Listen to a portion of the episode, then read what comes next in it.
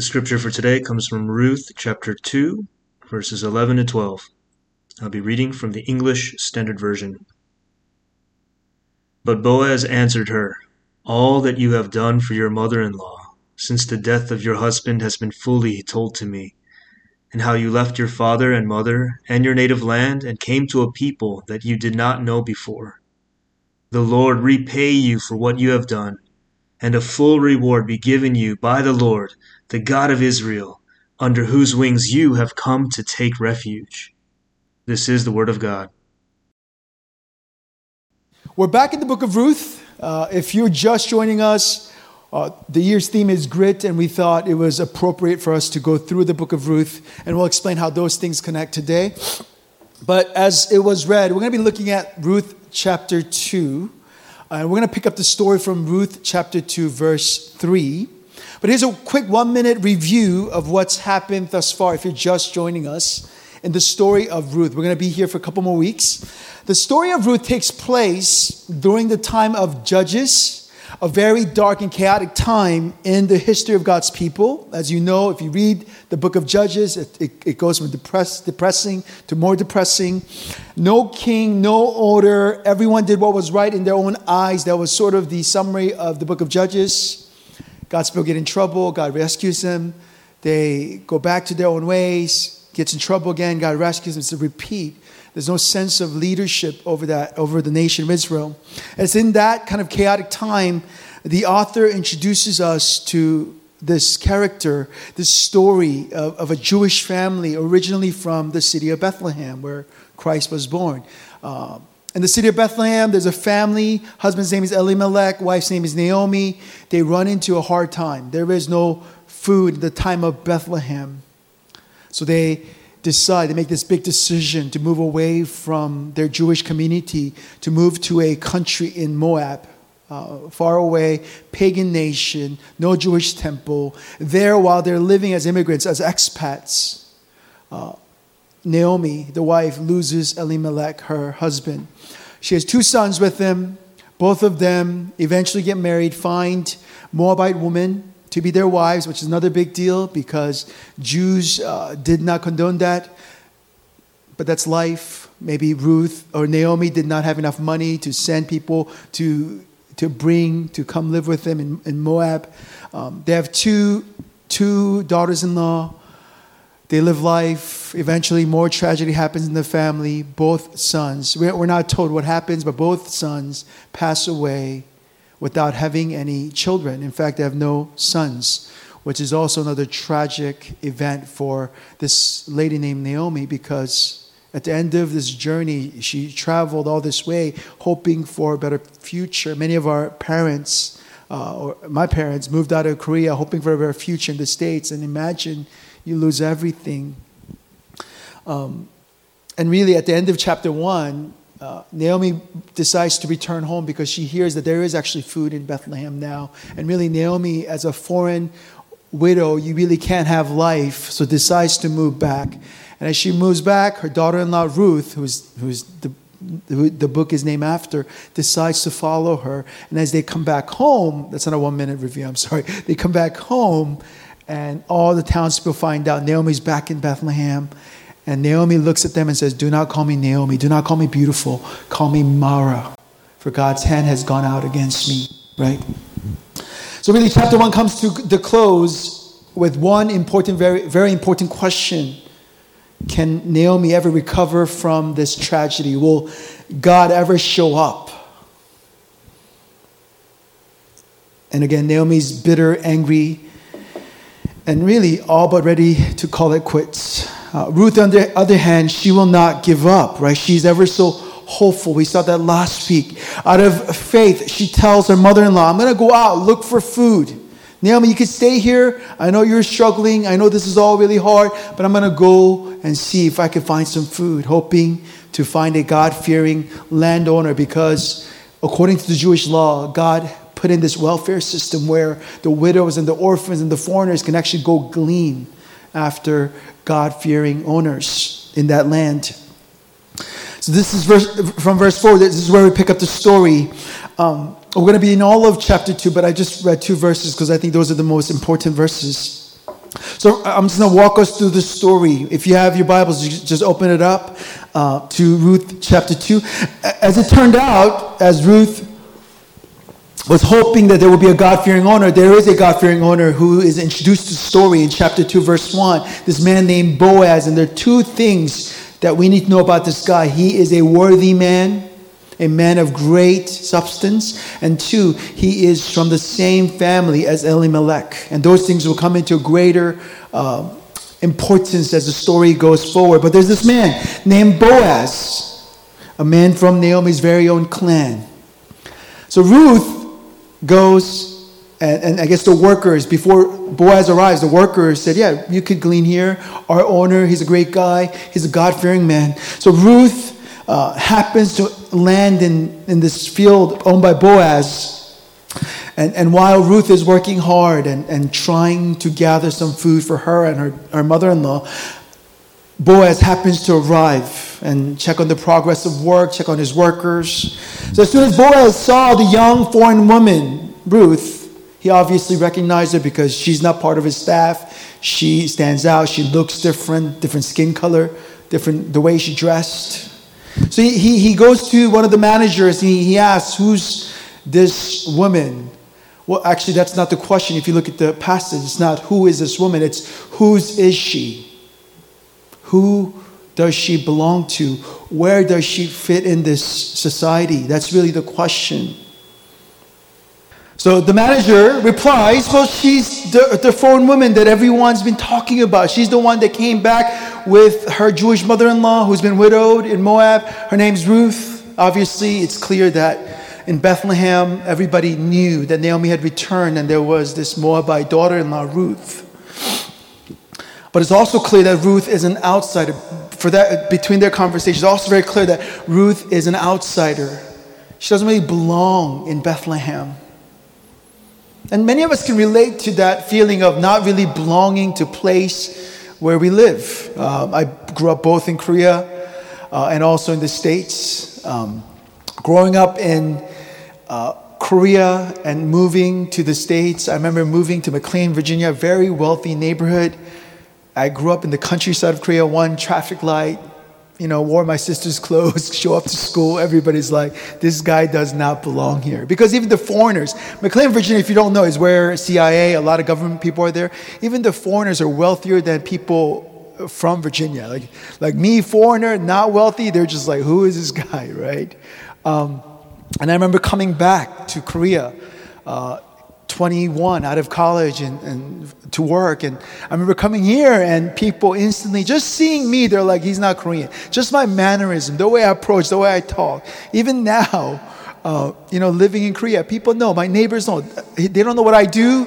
They think I'm some kind of uh, business owner, but they're like, yeah, that guy speaks English and he's not part of this, this society.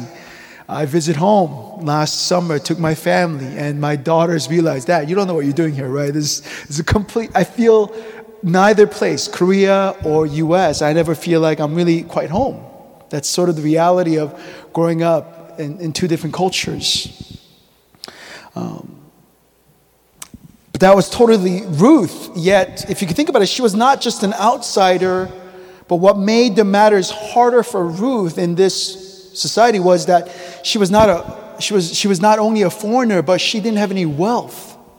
It's different to be wealthy and, and you're part of a new, new, new culture, you're a foreigner, that's actually good life. But when you are poor and you are in a new place, that is a tough place. She's a widow. She's a foreign widow. widow. She's a foreign widow without any son. She's at the bottom of the social ladder.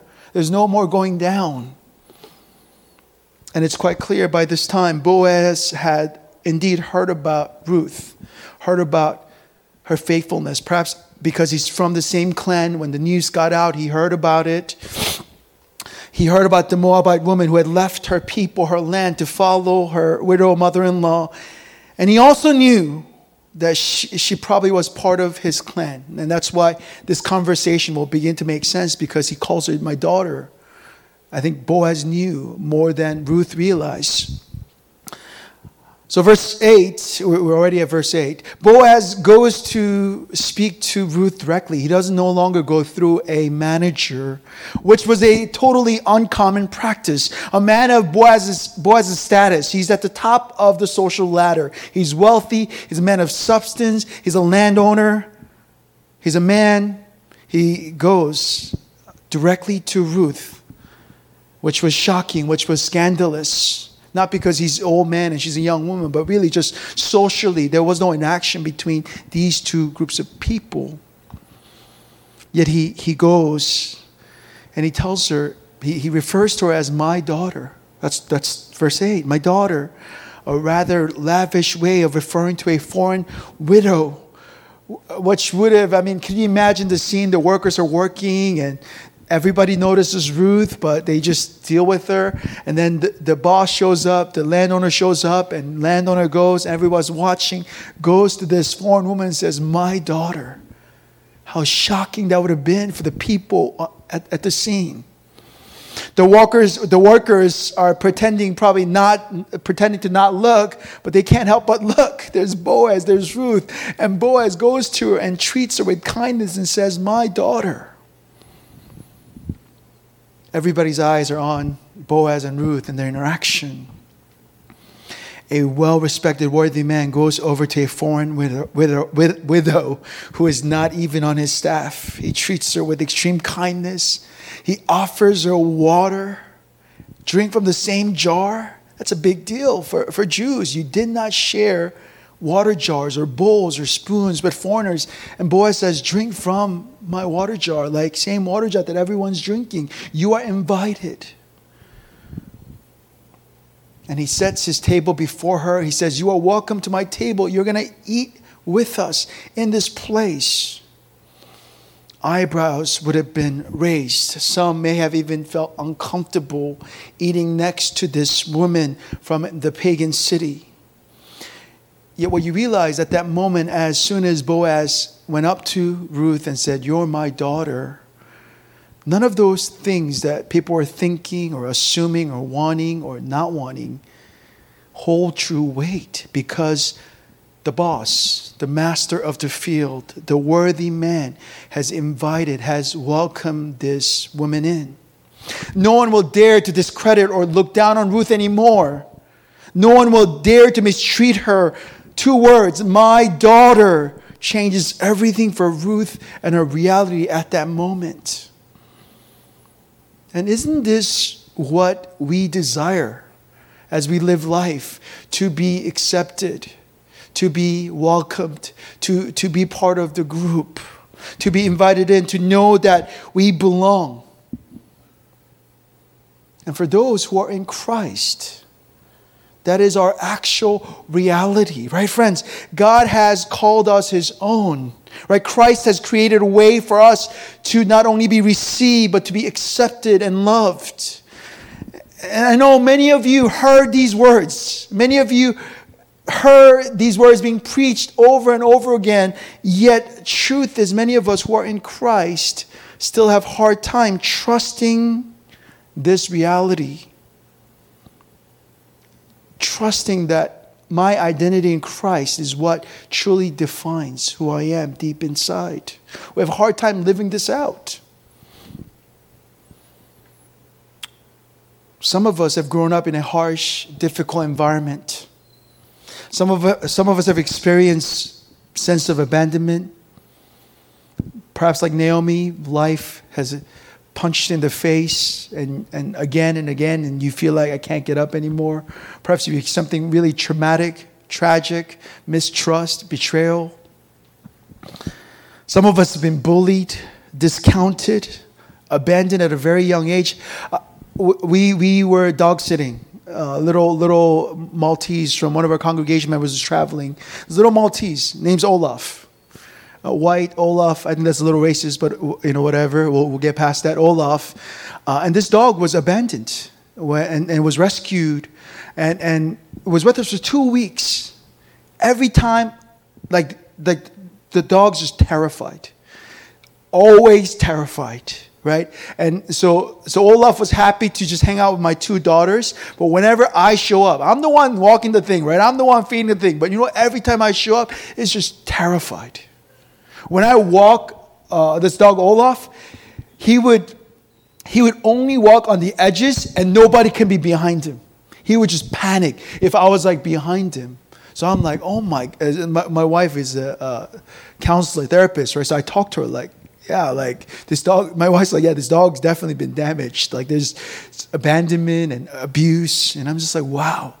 But yet, yet so many of us, maybe, maybe we, we could hide better, but we've experienced painful things. I've experienced uh, unbelievable things as I've done ministry, right? Just the things that people can do and what we've experienced. And some of us are still struggling with carrying our past with us, like this little dog Olaf.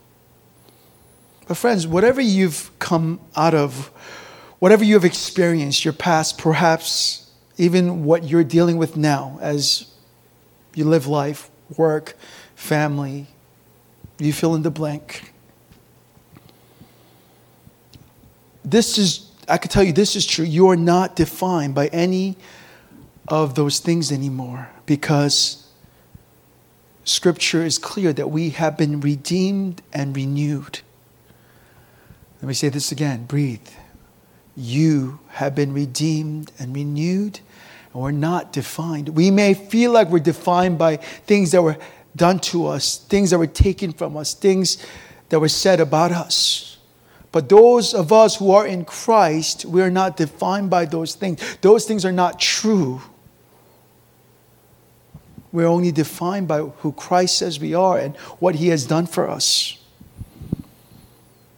Let me say this as well, right? If you look at verse 10, Ruth responds in, in, in shock, right? She falls on, her on face, verse 10, bowing to the ground. She doesn't, she knows she doesn't belong here. She tells Boaz, like, why are you nice to me? I'm a foreign woman. She knows Boaz doesn't owe her anything. She knows what she deserves as a foreigner. Perhaps she expected to be mistreated. Yet, even, even Ruth's idea of what she deserves, who she is, what she thinks about herself holds no weight because Boaz, the master, has invited her in. Do you see that? Ruth is like, What's going on? Like, I don't belong here. You shouldn't be nice to me. I don't deserve to drink from the same jar or eat from the table. And doesn't matter. Boaz says, No, you're my daughter. And that's the reality. So, in the same way, in this current season of life, you might feel like you don't belong to God for whatever reason. Or, or when you come to worship.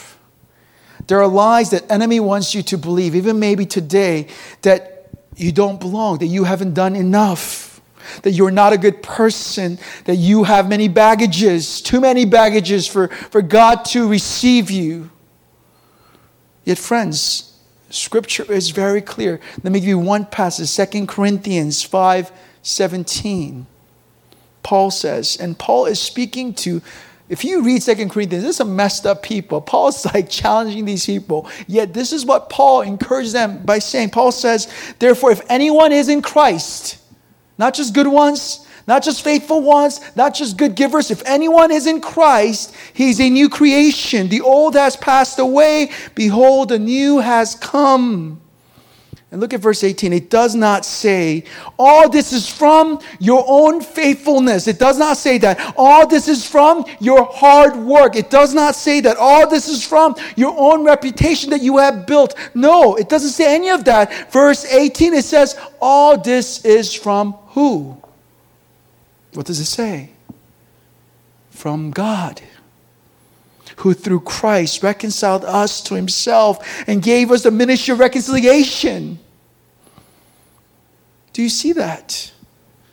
So, really, even this morning, as you're sitting here, whatever you think about yourself, even whatever you think about yourself, even if you hate yourself, you don't think you belong here, you deserve to, to, to be received by God, doesn't hold weight because the Master says you belong. Master says you are a new creation because I have come to give you life. Amen? Amen? Because I think sometimes I, I, I sit in sermons not too many times because I, I do this every week, but I hear people preach and I'm like, yeah, that's, that's great, but that's not me. And I think sometimes I let my feelings get the best of me, what I believe about myself or what, what I think. But, but, but, but Scripture holds higher weight. Scripture is the ultimate authority. And God says, You are a new creation. It is, in fact, arrogance. It's pride for us to say we don't deserve God.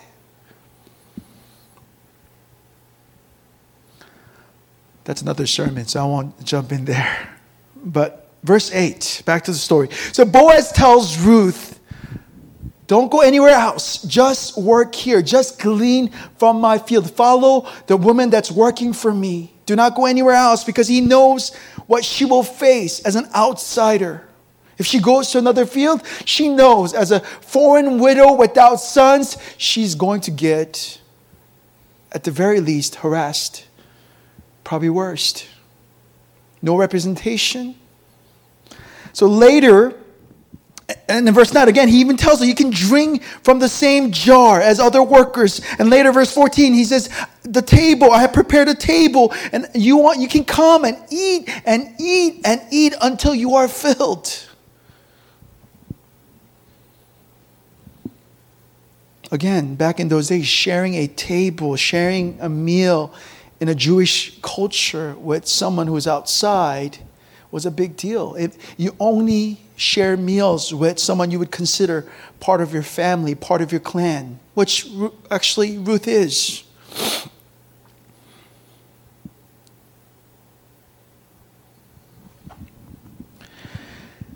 If offering to take water from the same jar wasn't offensive enough, I mean, if you imagine these workers, they're not all friendly like Boaz and sitting, eating, and seeing this Moabite woman, a pagan worshiper, eating with them. This would have at least made some people really upset. Yet, Boaz puts on his own reputation on the line to invite, to bring Ruth in. So, again, verse 10 Ruth asks, why? Why show me such kindness? Why have I found favor in your eyes that you should take notice of me? I'm just a foreigner. And here is Boaz's response in verse 11, and that was the passage we read. Boaz says, All that you have done for your mother in law since the death of your husbands have been fully told to me, and how you left your father and mother and your native land came to a people that you did not know before. The Lord repay you for what you have done. A full reward be given you by the Lord, the God of Israel, under whose wings you have come to take refuge. You see, Boaz helps Ruth to see that her resolution, loyalty, and courage has not gone unnoticed. This is the first time in, in the whole book someone recognizes and acknowledges what Ruth has done. Nobody said nothing nice to Ruth the whole time. Naomi, when they came back, said, I came back with nobody. I came back with nothing. Right? Ruth was considered nothing. And for the first time, someone says, Man, what you've done, God sees it. God recognizes it, recognizes, and God will repay you. I, I, mean, I remember, I remember uh, car, washing cars for summer when I was like sophomore in um, high school. I worked for this terrible Korean boss, terrible. Uh, made like 650 washing cars with uh, group of, group of Mexicans. We were just like, you know, I was like learning Spanish and we were, washing cars and it was hard. It was rough. It was one of our church members who offered me a job and, you know, and it was just tough. And I remember like car details. I don't know if you know car details. It's like crazy work, like they'll pay you like 200 bucks and you have to like clean every little corner of the car. And I remember working hard, summer, sweating, just like dying. And then one of my managers come and says, Simon, you did a good job. I almost like cried. I'm like, oh, that's so nice. Someone recognized that this is a hard job and I've done it, you know? Um, again, this is what Boaz, Boaz does. And the same way, friends, your resolution, your obedience, your commitment, your courage in God has not gone unnoticed. The temptation, especially when things get hard and tough in the storm, is to question and doubt whether following Jesus is worth at all. In fact, many people asked this question during COVID and did not come back. It wasn't worth it. Does God even care? Does, does he even see how, how much I'm struggling, how this wind and the wave is just, just getting to me? Does he, does he not see how, how tired I am? Does my obedience count for anything? Friends, a major lesson, not only from our passage, not only the story of Ruth, but throughout the scripture, is the God that we worship, he sees all things and nothing passes by him. God is not deaf, he is not blind. He will reveal himself in due time, and your obedience counts to God. And he, in due time, he's going to repay you. So, this means the way you respond to a hard, difficult seasons of life matters to God the way you work, you may think, oh, I'm just making these greedy people more wealthy. I'm teaching these kids that are just ungrateful. The way you operate your business, the way you treat others, especially people who cannot benefit you in any way, the way you serve your spouse, even when you are utterly frustrated and upset. We had the same 20 fights and we just can't seem to get over the same fight. Too real? Like too, too much of our, our story? Those things matter to God.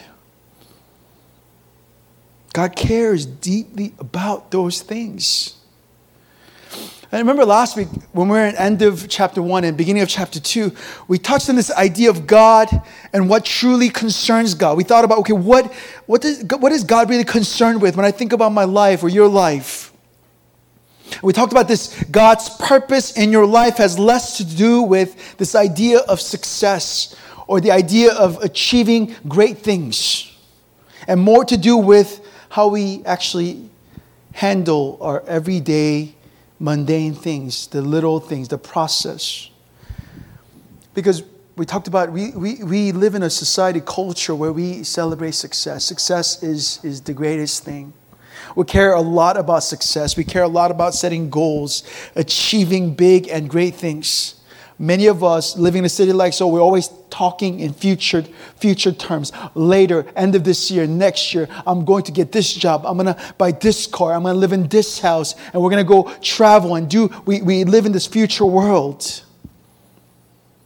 Whereas we, we, through, we see through Scripture that God cares far more about the process and the journey. That was, that was last week's sermon. I mean, think about what's making you worry. Like, Anyone losing sleep? Think about why you lost sleep this week. Think about what's really robbing you of your joy. What keeps you up at night? Like, you know, for so many of us, myself included, I think we are so result oriented. We are so result oriented that we make will make compromises to get to the goal, to, to, to meet the goal, to, to get to this idea of success. And, and um, I'm tempted, even in pastoral ministry, can, can I be honest, first five years of church planting, or maybe first three years, last two, I think God's, God's been teaching me, but first three years, like when we planted church, I was like, I want to prove to people that I'm a good pastor. I want to prove to people that I can plant a church. I want to prove to people that that I could be this great leader. I want to, uh, this, this, the whole time, every time someone came and visited our church, I was like singing and dancing and saying hello, thinking, man, I want to prove to people that I can do it, that I could be successful. Someone who can do the job. And the temptation is to cut corners just to get things done, just to grow the church, just to make sure we can make the budget. Yet, if I learned anything over the last five years, God cares far more about how I approach small, mundane things, how I speak to my daughters, how I speak to my wife, how I genuinely care about people that serve in our community, genuinely care about our staff instead of trying to lord over them, trying to make them do what I think is good. I've done that. I've, I remember I was like miserable doing that. God cares about these things. It's hard, it's countercultural, even in ministry. I mean, imagine in other places. How do we do that? How, how, how does that become reality? How can we genuinely live like that? We can only live like that if we anchor our, our, our identity in the truth of the gospel. Like, continue to come back to the gospel, not just Sunday, not just Monday, but every day. Literally remind yourself, preach the gospel to yourself as you struggle with those things. Because the only the gospel provides the true remedy. Uh, even in pastoral ministry, like I literally have to preach the gospel to myself when I'm so frustrated and angry or bitter or upset. Because the gospel reminds us our invitation to this place, our invitation to, to God. Our invitation to God's table is, is, is, is, not because we've done something well, not because we've earned our way to the table or our own merit. The gospel also reminds us that we serve God who deeply cares about how we conduct ourselves. God who is not impressed by our titles or metrics or numbers. Jesus came and Jesus was like, You Pharisees, I don't care about your titles. You are dead on the inside. You are graves. In fact, if we anchor ourselves in the truth of the gospel, what Christ has done for us, no sum of money, no number of trophies or accolades will be able to do what the cross has done for us. Everything else in life, trophies, accolades, achievement, success, is earned. You gotta, you gotta grit and grind, and you gotta, you gotta go out there, right? Work. Everything else is earned. Yet the gospel, it is a pure gift, the only gift that will tru- truly satisfy our constant yearning to be accepted and loved. Verse 17, at the end of that's that's that's it. Child running, like like just running like children, the way they love, the way they receive love, right? That's it right there. Verse 17 At the end of the workday, Ruth returns home with the ephah of barley. That's about 14 kilograms of barley. That's a lot. Can you imagine carrying 14 kilograms of barley? That's a lot. And, and, and comes back to Naomi, and Naomi cannot believe all that's happened for them just in that one day. Ruth goes out and she brings in 14 kilograms of barley. Yet the most shocking piece of information has nothing to do with the barley, but it has everything to do with the, the landowner, this man, Boaz, a man within. Naomi knows. Ruth doesn't know, but Naomi knows, man, this man is part of our clan. And we'll talk about that next week, what that means. Kinsman redeemer, this idea. And for the first time in the story, Naomi comes alive. Mara, bitterness, comes alive. And her heart begins to soften towards God, towards Yahweh, and she cries out. There's even like, like praise in verse 20 The Lord bless him. He has not stopped showing his kindness to the living and the dead. Verse 20, if you want to circle any words, it's the word kindness. The word kindness, hesed. Everyone say hesed? This is a key theme of the story of Ruth and, and perhaps all of the scripture, the idea of hesed in Old Testament. right? Verse 20, the word translated as kindness in our text is hesed. It is an ancient Hebrew word, hesed, that encompasses love, grace, mercy, and kindness all together. This idea of long suffering love. A superior love, perhaps the most generous love and faithfulness one can display. Love and care that goes far beyond duty and obligation type of love that is never fickle, not just situational. Hesed love is love that will not give up, that will not run dry, that will not quit. And really, friends, the kindness, the Hesed kindness that Boaz has shown to Ruth is just a small glimpse of the love of God the Father for you and I. The role of Boaz in our story is not to say, hey, you guys, we got to be like Boaz. We got to be able to love like Boaz. No, the, the role of Boaz in this story is about showing us the love of the Father. What Boaz has shown in all of chapter 2, welcoming Ruth in, going and talking to her, inviting her to her table, giving her water, and protecting her, telling her, do not go anywhere. All of this what the author is trying to show us is that this is our Father. This is the way Father loves you and I. And, and as you can see, the yellow banner behind me, the year's theme for our community is grit. We've been talking about this last four weeks grit. So when we read, when we read Ruth's story, it's not hard to see Ruth is a great example of someone who displays grit. If anyone is gritty, it's Ruth. The way she's going out, working, being faithful, following mother in law, not giving up, she's showing grit. She's a wonderful model of someone who has great faith. Yet again, it would be a great tragedy if that's the main message we hear from this book. Be like Boaz, be like Ruth, do not be like Naomi. That's not the message the author wants to tell us. Friends, the greater theme of the story about this Moabite woman and her Jewish mother in law and this, this man Boaz. The, great, the greater theme behind this story, perhaps in all of scripture, scripture, is God who has shown true kindness over and over and over again to people that are fickle at best. God, who is truly gritty, greatly committed to us no matter what. That's the picture of God. Not only the book of Ruth is showing us, but all of Scripture. God who refuses to give up. God who is in complete control, completely sovereign, and God who is always committed to fulfilling his good promise in his people. That's why if you read through Exodus, you're just like, God, just find new people.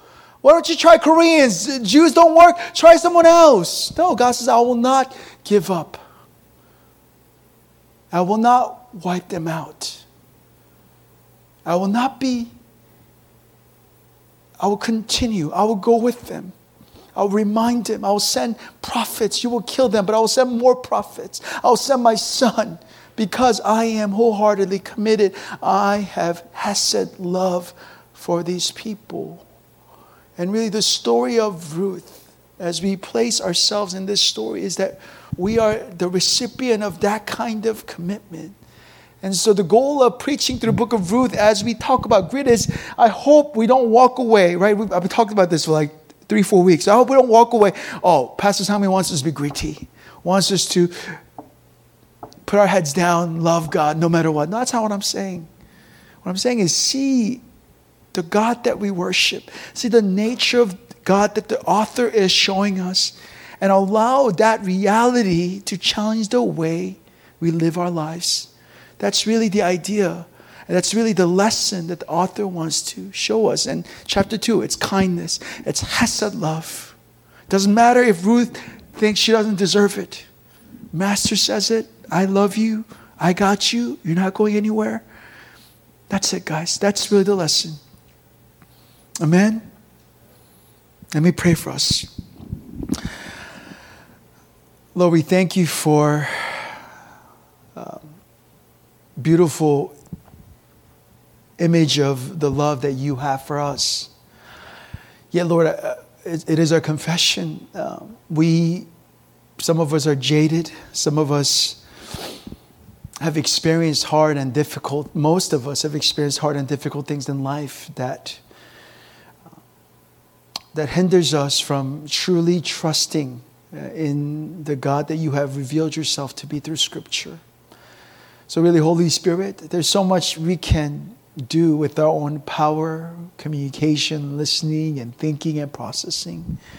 We really need your Spirit that lives in us to be able to help us truly see, truly feel, truly know the love of God, the Hesed love of God.